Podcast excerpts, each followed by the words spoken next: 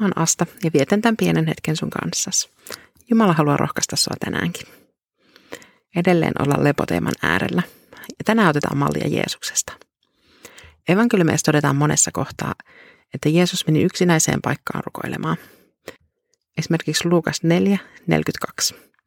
Päivän valjettua Jeesus lähti ulos ja meni paikkaan, jossa hän sai olla yksin. Tai Matteus 14 ja 13. Jeesus lähti veneellä autiolle seudulle yksinäisyyteen. Eli Jeesuskin tarvi lepoa, hiljaisuutta ja rauhaa. Hän tiesi, että minne hän meneekään, niin siellä on aina tarvitsevia ihmisiä. Sen vuoksi hän vetäytyi yksinäiseen paikkaan, ja se mainitaan useammassa kohdassa erikseen, että hän vetäytyi tai lähti yksinäisyyteen. Ja Jeesus tarvitsi näitä hetkiä yksinäisyydessä. Ne oli hänen yksityisiä hetkiään isän ja pyhän hengen kanssa. Jeesus lepäs paitsi nukkumalla veneessä myrskyn keskellä, niin myös viettäen aikaa Jumalan kanssa.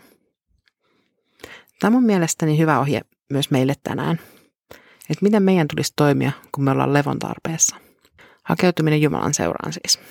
Jumala ymmärtää meidän levon tarpeen ja on myös säätänyt lepopäivän meidän varjelukseksemme. Ehkä sun ei tarvitse lähteä vuorille saadaksesi olla yksin, mutta vetäytyminen jonnekin hieman eristyksiin arjesta voi olla viisasta silloin tällöin. Kun kaikki arjen askareet ei ole odottamassa tekijä käden ojennuksen päässä, voi olla helpompi laskeutua lepoon ja rukoukseen. Rukousyhteys ystävän kanssa voi vahvistaa myös teidän keskinäistä yhteyttä, mutta sen lisäksi on hyvä harrastaa yksityisiä rukousretkiä tai hetkiä Jumalan kanssa ihan kahdestaan.